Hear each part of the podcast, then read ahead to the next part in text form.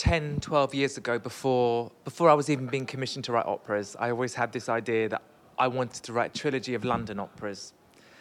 Um, and that, over the last 10 years, has happened. My first opera, based on Hogarth's A Harlot's Progress, opened in Vienna in 2013.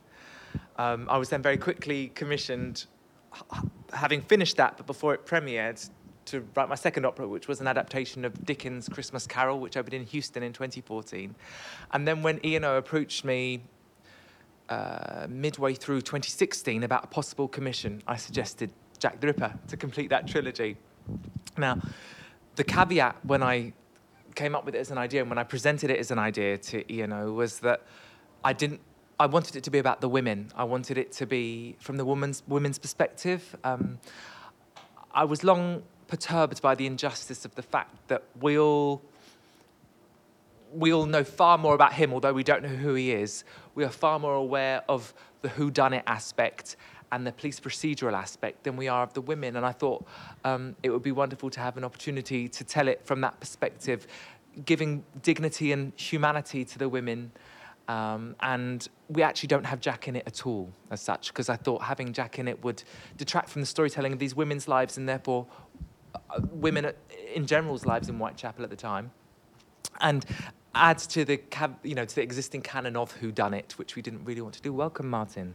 Thank you. Martyn Brabbins, you know, music director and conductor of Jack the Ripper. so yes, that's how. Uh, so when um, when it was agreed that this would be the commission that goes ahead, um, we settled upon Emma. Emma Jenkins through the libretto. She'd done the libretto for my previous opera, In Parenthesis, which opened at Welsh National Opera. Um, and it, it felt that she would be a good fit for this piece too. So we, we set about it really and, and, got the work done. And, and for those of you who are composers, I think this is a really interesting thing about being aware of writing new work and thinking who it's for when you write new work. Yes. So I'm also interested in that as a responsibility of composers or of the people that commission new work. Yes. Is how you strike the right balance of being brave, of sensing a zeitgeist, where is going to be the appetite for this new work? Because times are tight. We don't have the money to make as much new work, yes. not just at ENO, but generally. So, yeah. so I think these are really interesting questions to be aware of. And if you are a young composer or a librettist involved in making new work, Martyn, feel free to jump in. We're just having a really open discussion about it. it, it kind of where, where that comes, because is it that you have a burning story that you yes. really want to tell? Yes. You've got to persuade someone that is worth putting. Um, yes, I think so. I think if you try and attach yourself to some kind of zeitgeist, if you try and do a, a Me Too opera now, that will it, that that you're, you're on a hiding to nothing because you're riding on something else's skirt tails.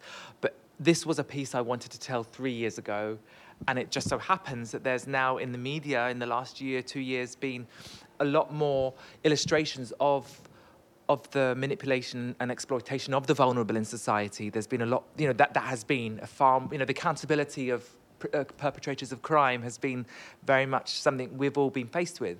So that was a, a happenstance. But it was, this was the story I wished to tell. And I think if you're able to tell with conviction and emotion, and, and I don't like to use the verb sell, but if you're able to, to portray your passion and your conviction for something, hopefully people will respond and, and enjoy and bathe in your excitement about the subject matter rather than trying to attach yourself to something that perhaps is fashionable.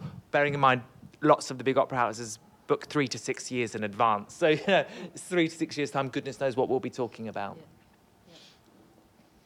Yeah. Have you got things you want to say on that? Yeah, hello, everybody. Nice to see you. You're coming later to the rehearsal, is that right? So you haven't heard anything yet. Interesting way round, I suppose. Um, going back to that question about, you know, what you write and why, and I think you have to write what you what you want and what you believe in, rather than think anything about what's going on around you. Yeah, a composer has to be honest to themselves.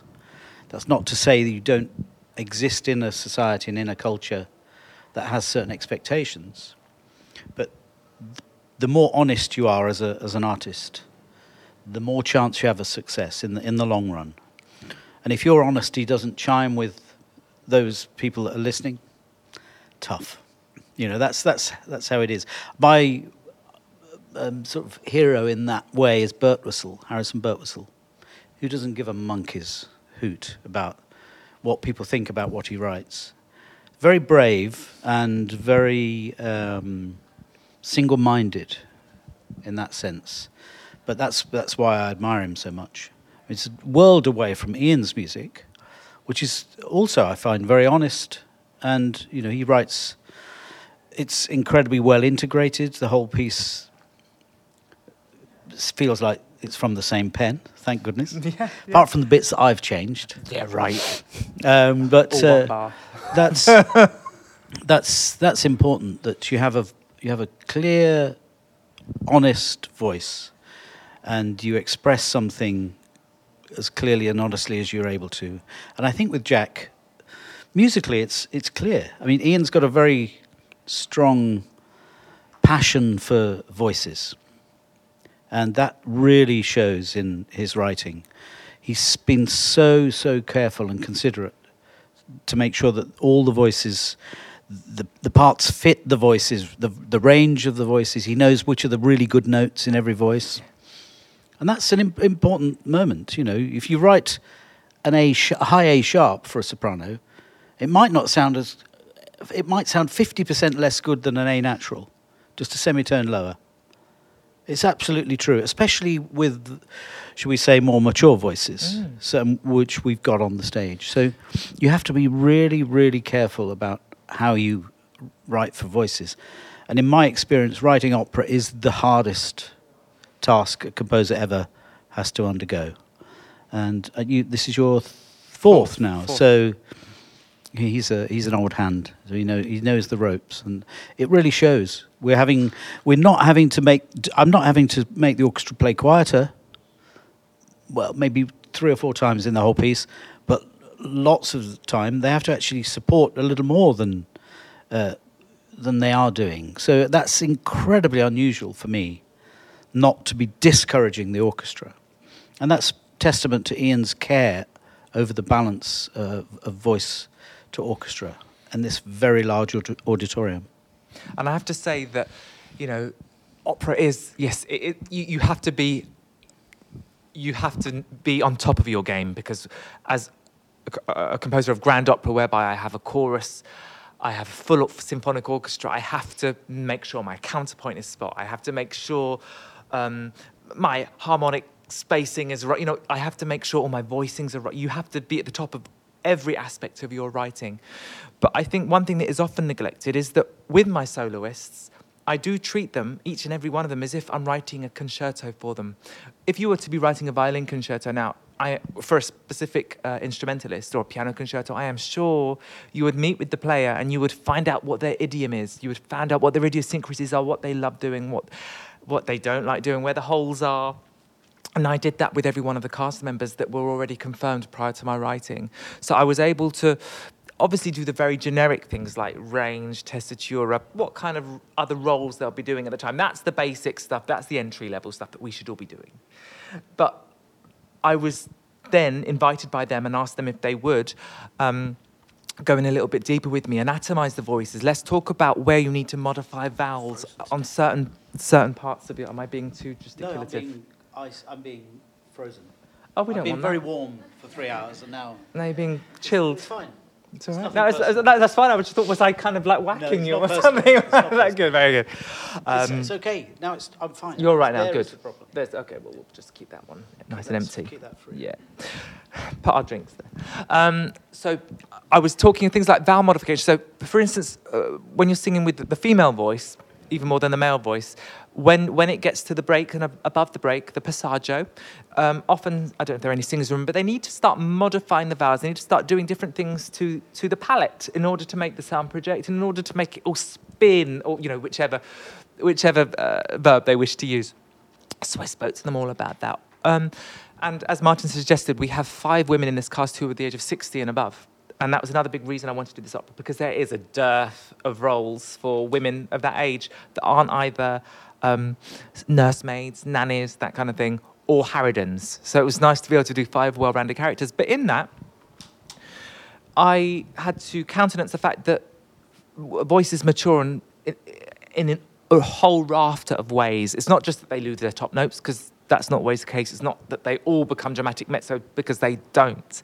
So in this piece, we've actually got five singers, one of whom is almost 80, whose voices have aged in just totally differently. So some have lost the top, some uh, have gained this a really, really rich middle. Some have still got the top but have got weaker bottoms. Some's voices haven't really changed at all, but they might just have more of a stamina issue.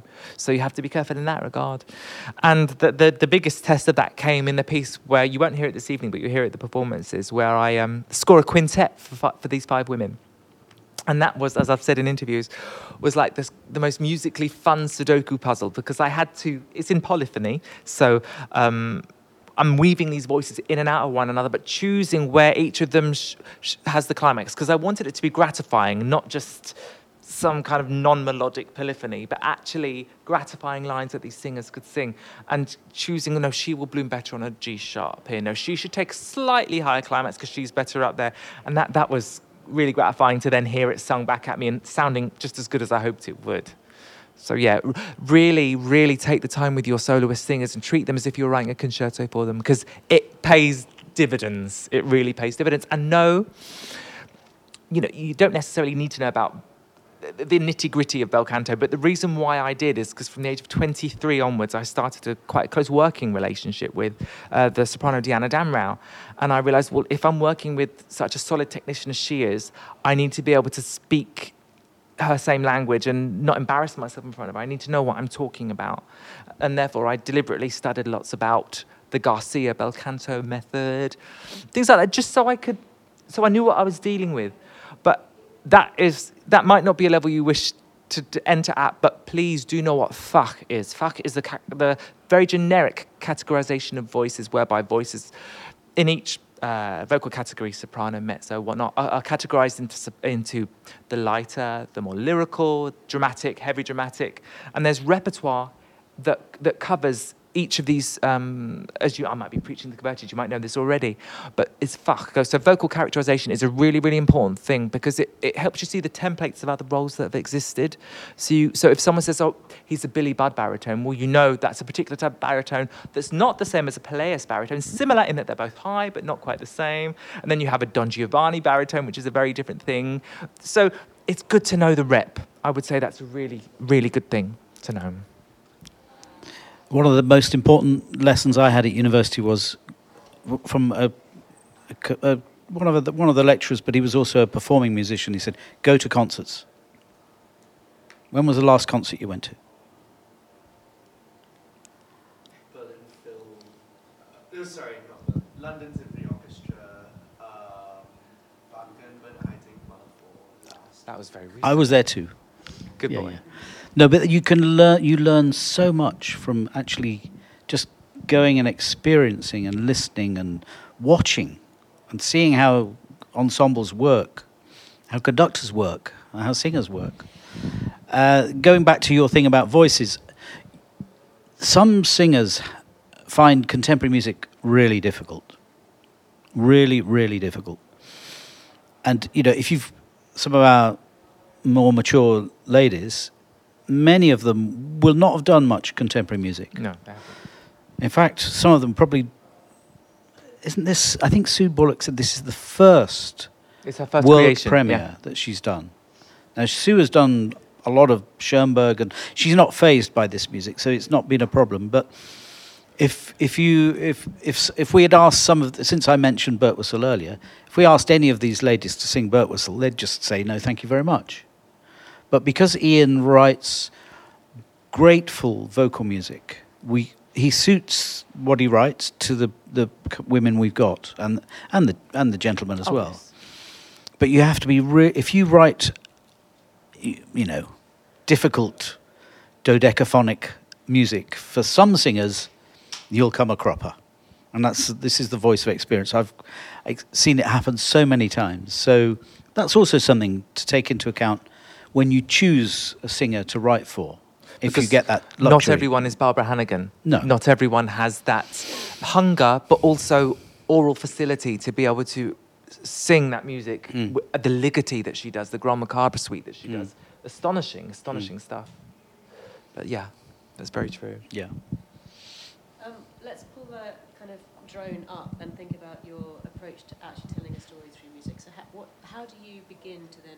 You've talked about the individual characters and the individual Yeah. singers that are going to do it, but when you're thinking about the whole, maybe something about Prior to writing, prior to writing or um, in the process of writing, and whether that's how that works with your relationship with Emma. Is it different when you're working with different writers? But in terms of Yeah, I mean, this piece particularly, I- I've of the five operas I've written, three of them, the three London ones, were self-originating in that I was asked what I wanted to do, and I proffered the ideas, and they were taken up. So I feel particularly passionate about these ones, and these ones were where these three were ones in which I was in the driving seat, so I, I was able to lead discussions. So once Emma, it was decided Emma would be the librettist. Um, she and I met um, fresh off the back of In Parenthesis, so it was it was mid 2016, and we decided what the story was that we wanted to tell. So we both knew that it was about restoring dignity and identity to these women who who were who were faceless, if not worse, if not considered um, very disparagingly. So that was our primary concern. We then made the brave choice to not have Jack in it, as I've, I've said already. And then um, focus more in not just what we didn't want to say, but what we did want to say. Um, so we knew we didn't want it to be police procedural. We knew we, we didn't want it to be a whodunit. And then when you are able to isolate what you don't want, you, you can then um, hone in what you do want. We knew we wanted it, we didn't want it to be a biography of five women who then just happened to get killed one by one. So we knew we would have to take some dramatic license, as you are allowed to do when you're doing um, works for the stage. We're not we're not obliged to do uh, to do biography. So the choice that we made was that with this piece, everything that you see happening on stage happened. Literally everything happened. Not necessarily to these women, but everything happened in 1880s in the East End because Emma did a great deal of research um, on two particular writers, Jack London and W.T. Stead, who were ensconced in London in the East End at the time. So everything that you'll see portrayed happened.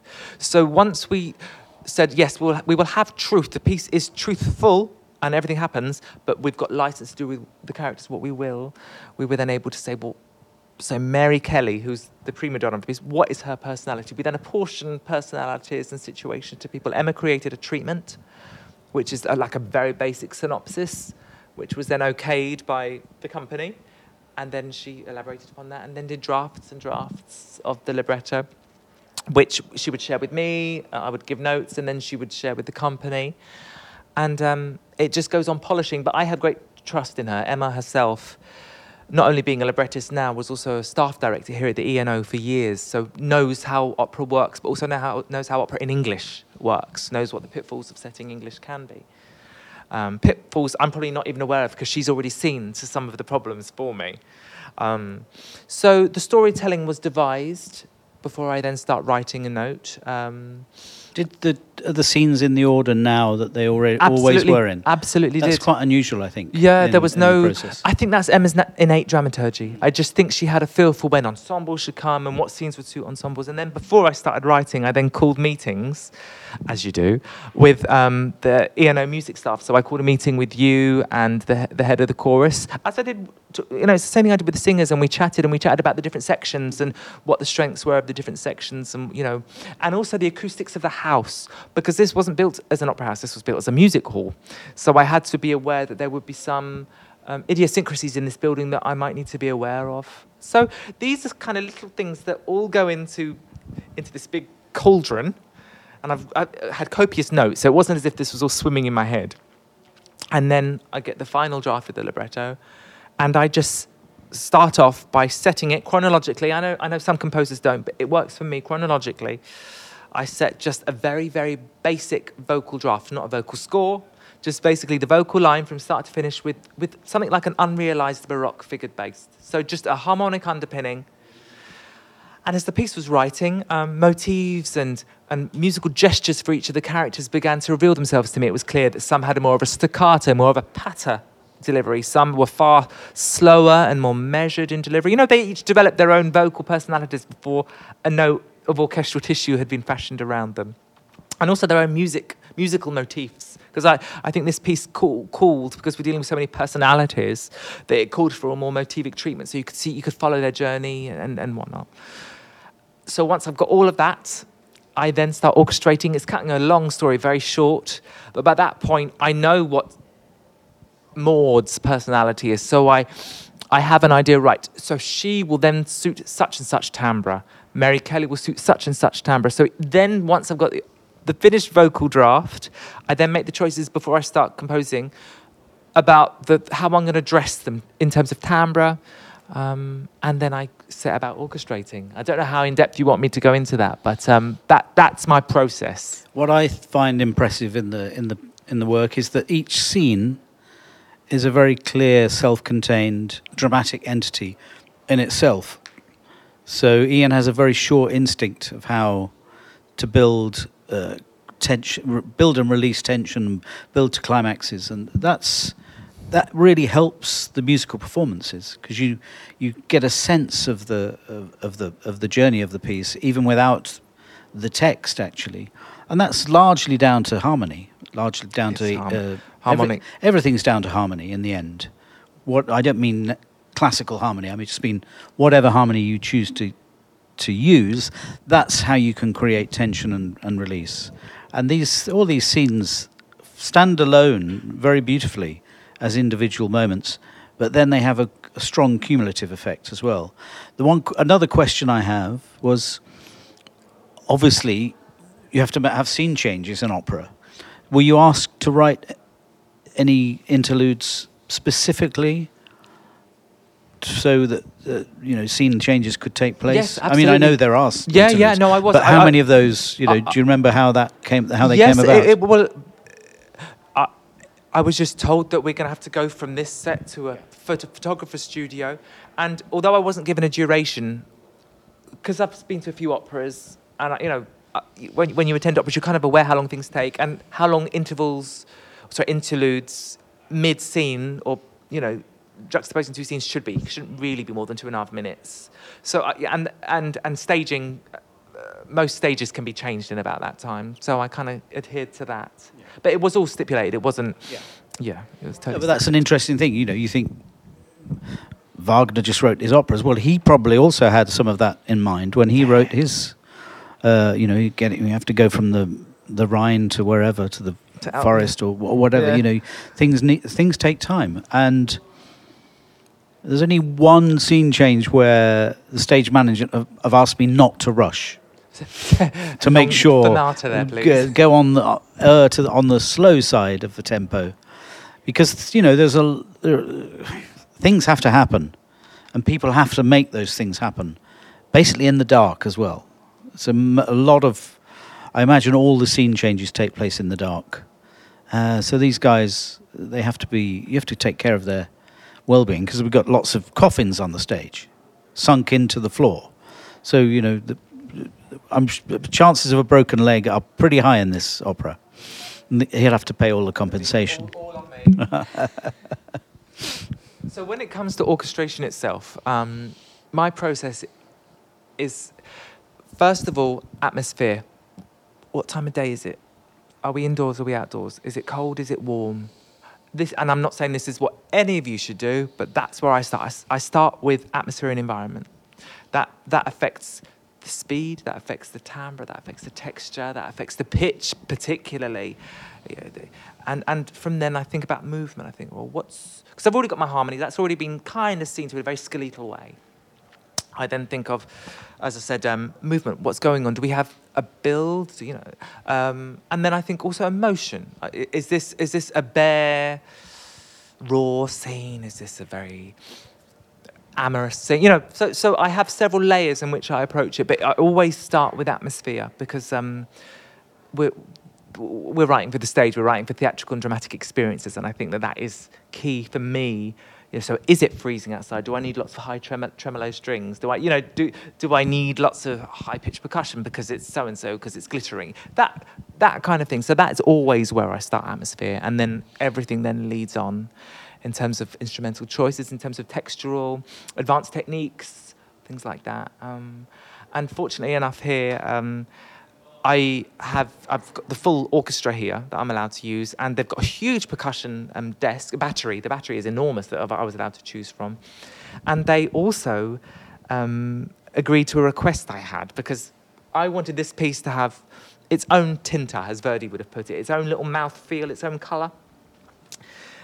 uh, and and as much as Britten did, you know, what, what, he would often um, use, in, for instance, in Midsummer Night's Dream, he has the Celeste, or or in uh, um, uh, Turn of the Screw, for instance. You know, when we have this otherworldliness, you, you use particular instruments to to to help create a feel that makes it different from other things. And because I wanted an antique sense and a foreboding sense, um, I asked and they agreed the instrument, the cimbalom. I don't know if any of you know that. It's an instrument, it's like an, almost like an upturned harp or the inside of a, of a piano that's struck with mallets. And it creates this metallic, this rotten metallic sound that really hangs in the air, rather like kind of mists. Because I was looking for something that would swirl and fog and and we have that. So you, there may be some scenes actually now that you hear this afternoon where you'll be like, what? That that's not a harp. That's not that's not a harp. No, that's not harpsichord, is it either? No. so if you find something in that, it's the cimbalom. It's the back of the pit at the moment. I think it'll stay there. I think, yeah. I mean, it's an incredible instrument. I love it to bits. It's Hungarian gypsy music. when I suggested it, Martyn was like, "If they're difficult, I'll support you." and I was like, "Yes, Martyn, let's do this." Team cimbalom. Yeah. So yeah, you hear every time things start getting a bit worry, worrisome on stage, you hear the cimbalom.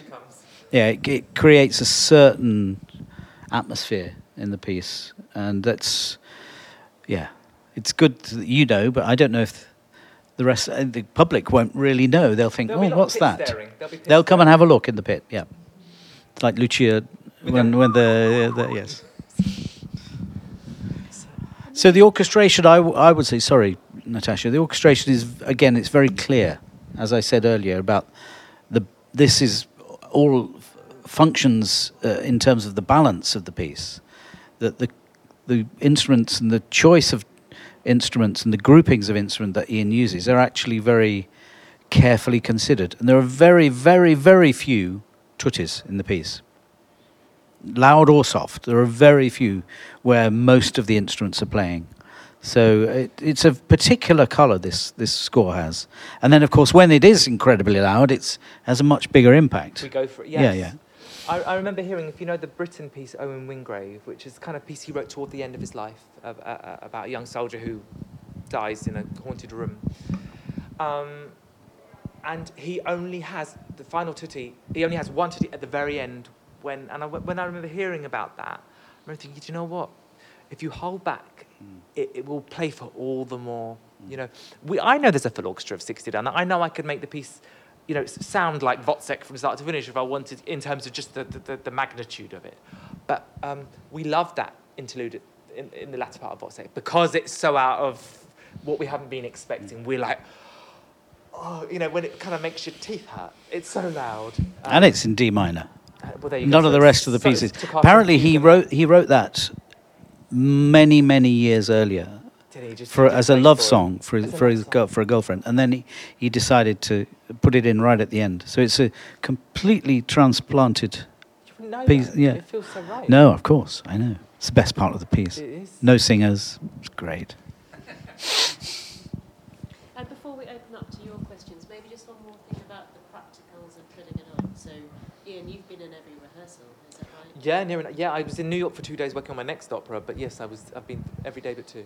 So you've had. I've been in every every rehearsal. Yeah. Which is really Not rare to everyone, have a, a, the conductor, the, who's a, as artistic director or music director here, to have a, that level of conductor at every rehearsal is very rare. I've never had that before. I yeah, I know that's the case. Some conductors just come in and go out and come in. I've got an assistant, so I did miss a couple of things, uh, but not not many. I feel I ought to I have to be there because things change just on a daily basis. Things start to take on a new shape as the as the uh, project progresses, and you have to be in there all the time just to make sure nothing goes too far off the rails because things can go off the rails. So yeah, the the process is very simple with putting on an opera. So they get the music, I get the score, they learn the music, I learn the score. We come together for a couple of days of piano, me, and the cast. In the meantime, our chorus masters are teaching the chorus the music. Of course, don't forget that. Um, so then I, I, so I've done my piano and cast rehearsals. Then I hand over responsibility for about a month to the director of the opera. So all the rehearsals from about day three until just a couple of days ago were staging rehearsals. So we're there always keeping the music on track, as I said, but the rehearsal room is used and directed by Daniel Kramer to get all the cast to, to act out the, the drama in the way he wants them to. So we go through all that st- uh, production rehearsals, they're called, up in West Hampstead. And then occasionally I have to nip off and take some orchestra alone rehearsals to start teaching them what's going on. Then we come to, to come on stage with stage and piano rehearsals. So still no orchestra in the pit, stage and piano rehearsals, which we've done four of. We've done four of. Uh, somewhere in that last week, we have two Sitzprobe. So that's when we just sing and play the music together. No staging at all.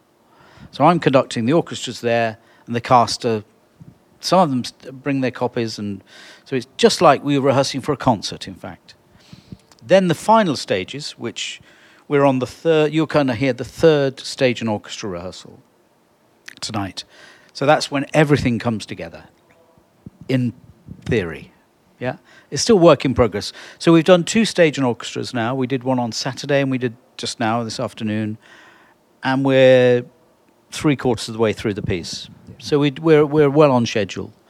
So what you'll hear tonight is I'll work through to the end of the opera from about halfway through the final act, the second act, and then we'll go back and do some selected uh, sections that we think could do with another another look at. And at this point, you what you're seeing visually, this is when lots of the tech people are, are now doing their stuff because they haven't seen it on stage. So you'll see lots of lights just suddenly changing. That's not how it's going to be, and you'll see lots of things unlit because the, this is when the light. This is when the first time the lighting people are really seeing it in situ. Hang on, So- it's not the first. I've ever had about five goes. It's just they're very slow. They're very slow. Sorry, I was being polite. No, when I say they're very slow, they need to experiment. So things are still, Yeah, yeah, the things are still coming, coming together. We've had stage and pianos. As, don't So. I was just being kind, You Martyn. were. I'm you're sorry, you're just kind. mean. Be, I'm just honest. I try and be honest. To the floor. And then, yeah, and then the dress rehearsal, that we have an audience. And Yeah, so, Thursday. So this Thursday, it's got to be ready for an audience. Hardest ticket in town. Yeah. so fire away. What is it else you would like to know?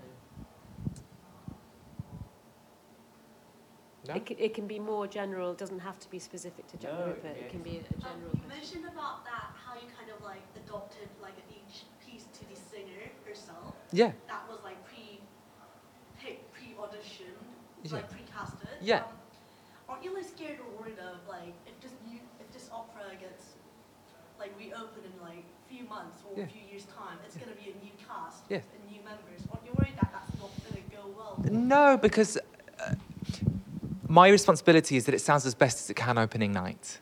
And that the opening night, but you know, there would the Zerlina, Zerbinetta, um, uh, Don Giovanni, they would have all been written for a specific singer's talents. Yet, so many singers can sing them and have sung them probably better than they were originally sung.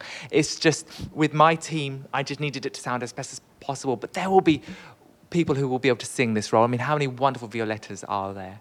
You know, how many wonderful, you know, it, it, it, it, it's all about me getting it right with this cast on opening night. But I'm, I'm sure we'll have some other wonderful reiterations. I don't do it that specifically in as much as, um, you know, it, it's not that forensically close that another singer wouldn't be able to sing it. But good question.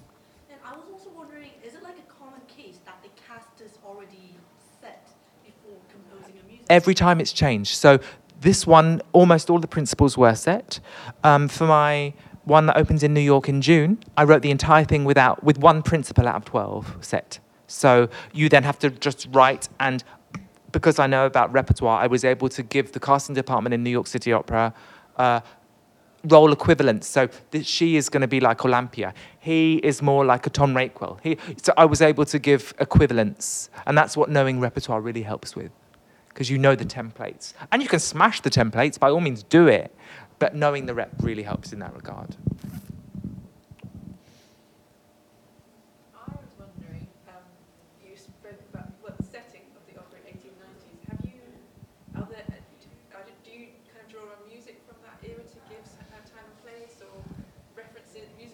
So not musical reference per se, because I've got to this stage, I kind of have my own voice by now, you know, which which is really good. But one thing we did do, you got you got to give a little wink and a little nod at some point. We talk about Wozzeck. There is that kind of pianola with a banda on stage.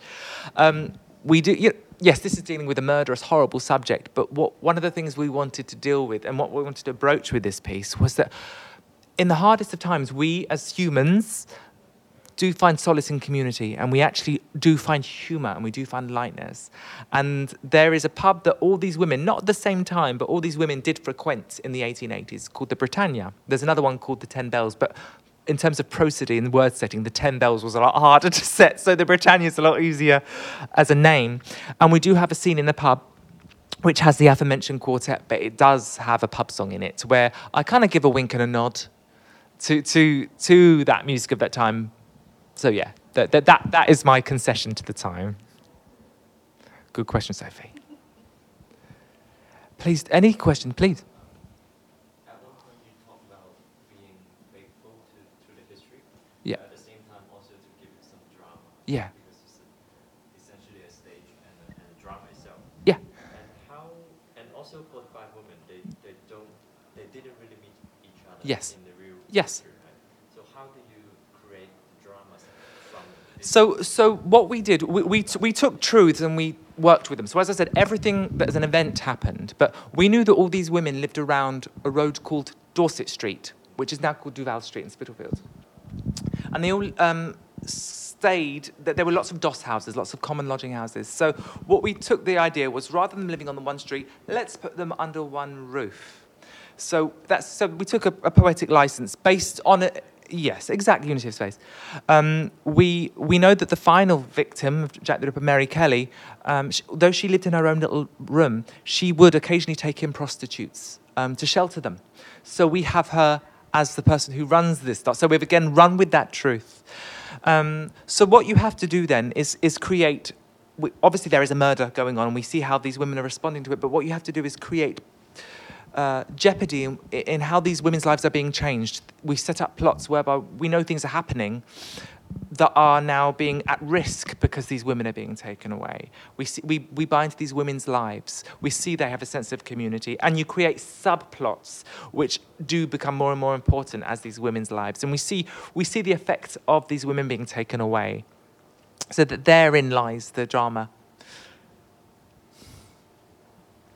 And there are friendships between Yeah. some of the women.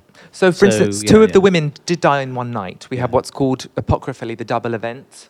Uh, Elizabeth Stride and Catherine Eddowes died on the same night. Um, we therefore uh, bring them as we make we made those closer because we wanted that they've been joined in history and and latter after their deaths. So we thought we'd join them in life together in, in a way. So we've we've run with truths uh, and and to, to create dra- dramatic import. And even if it's a silly question, I promise I won't laugh at you. Actually, I got one. Please. Um, it's not so much musical. but Yeah. I've just always been interested, whether it is in opera or films or musical Yeah. theatre, that deals with historical narratives like Yeah. this. How much liberty do you take in modifying facts or establishing connections that may or may not have been there in truth? Well, y- what you do have to do with is, is deal with emotional truth, and you deal with tone, and you deal with the message of the piece. So the message of our piece was that we wanted to restore dignity and humanity to these women, and we wanted to relate every event that happened as to one that actually would have happened and did happen in th- that time, and that was our frame. So we weren't suddenly. Uh, creating events that either couldn't have happened because it's completely anachronistic or if it is actually insulting to these people. So we had we felt we had a moral obligation and a, and a chronological obligation in this instance. But I'm sure that can be if someone else was to have done this, they may have gone for a complete biography or they may have gone for a completely different take on it. But our, ours was historical truth and emotional truth in this instance. Um, you've chosen not to put Jack himself like in the in the actual room, Yeah. in the actual production, which I think is a really like interesting choice. Um, but is he is he represented in other ways, maybe like through the music or? Do you want to take that one? We never see him- We never see him, but we might hear him, or isn't he implied anywhere? Well, the the the the deaths, if you like, of the women aren't really portrayed on stage other than they kind of get swallowed up by a certain sound in the in the music. So Jack and actually the cimbalom connects a little bit. I always feel to Jack, and yeah, it's just a, a general sound mood that Iain creates every time something awful happens. So we don't we don't ever meet him. One But, thing I mean, I think the interesting character that we do meet that doesn't sing is a child called Magpie, who you'll see in in the stage. And she, I, for me, she's the kind of the most important character on, in the whole piece. She has her own. Uh, she's represented by the crotales, the little, you know, the, the antique cymbals, the little bells that uh, Iain writes so beautifully for her. And I think Magpie is the vision of hope in the piece and the potential for good to come in the end. So you'll see her on stage tonight, and yes. I think every time she comes on stage, she'll kind of grab everyone's attention, and that's that's a positive thing without having any musical contribution to the piece at all. I find it really fascinating how people will see She's her our journey. isn't she? She's our Tadzio in a sense, yeah, yeah. So that's that's the, the the interesting character that does appear, that is made up presumably. She's made up, Yeah. yes. Um, there, as I said, we're dealing with dark truths in this piece, and an awful but far too present um, element of life in that time was the uh, buying and selling of children, child prostitution, and that is an issue in this piece that is dealt with very front on, in terms of um, a, a fight between two characters in, in trying to sell a child, and she is that child, and she is a representative of hope. So, yes, one other thing that we have as a representative of Jack is one of the apocryphal letters that came with the kidney. This is part of um, the narrative at the end of the piece, and um, the, the, the letter's read aloud. So that's probably the only time he's given, if indeed he did send that letter, that's the only time he's actually given any type of voice. But he's, the letter's read aloud by a police officer. So yeah, that, that's. While simultaneously, well, not simultaneously, so the police officer's reading the letter from Jack, and the next phrase, the photographer, uh, no, not the photographer, Writer. the writer, he's kind of portrayed as the, the, the person trying to help and support these women. He's writing a letter to the Queen. Hmm? Uh, trying to defend A letter that existed. Yeah, to to say that how, how terrible the, the things that are going on in, in Whitechapel were at that time. So you get the, the policeman who's not himself a particularly savoury character, reading about this portion of kidney that actually arrived at whichever police station it was. Uh, and it, Jack says that the other part I, I cooked and ate. So it's the kidney of one of the women. He, he was a pretty gross character, obviously. Uh, but at the same time, again, a lovely juxtaposition of evil and, and good. Uh, the, the writer's reading out this letter to Queen Victoria. So it's a, our letter scene.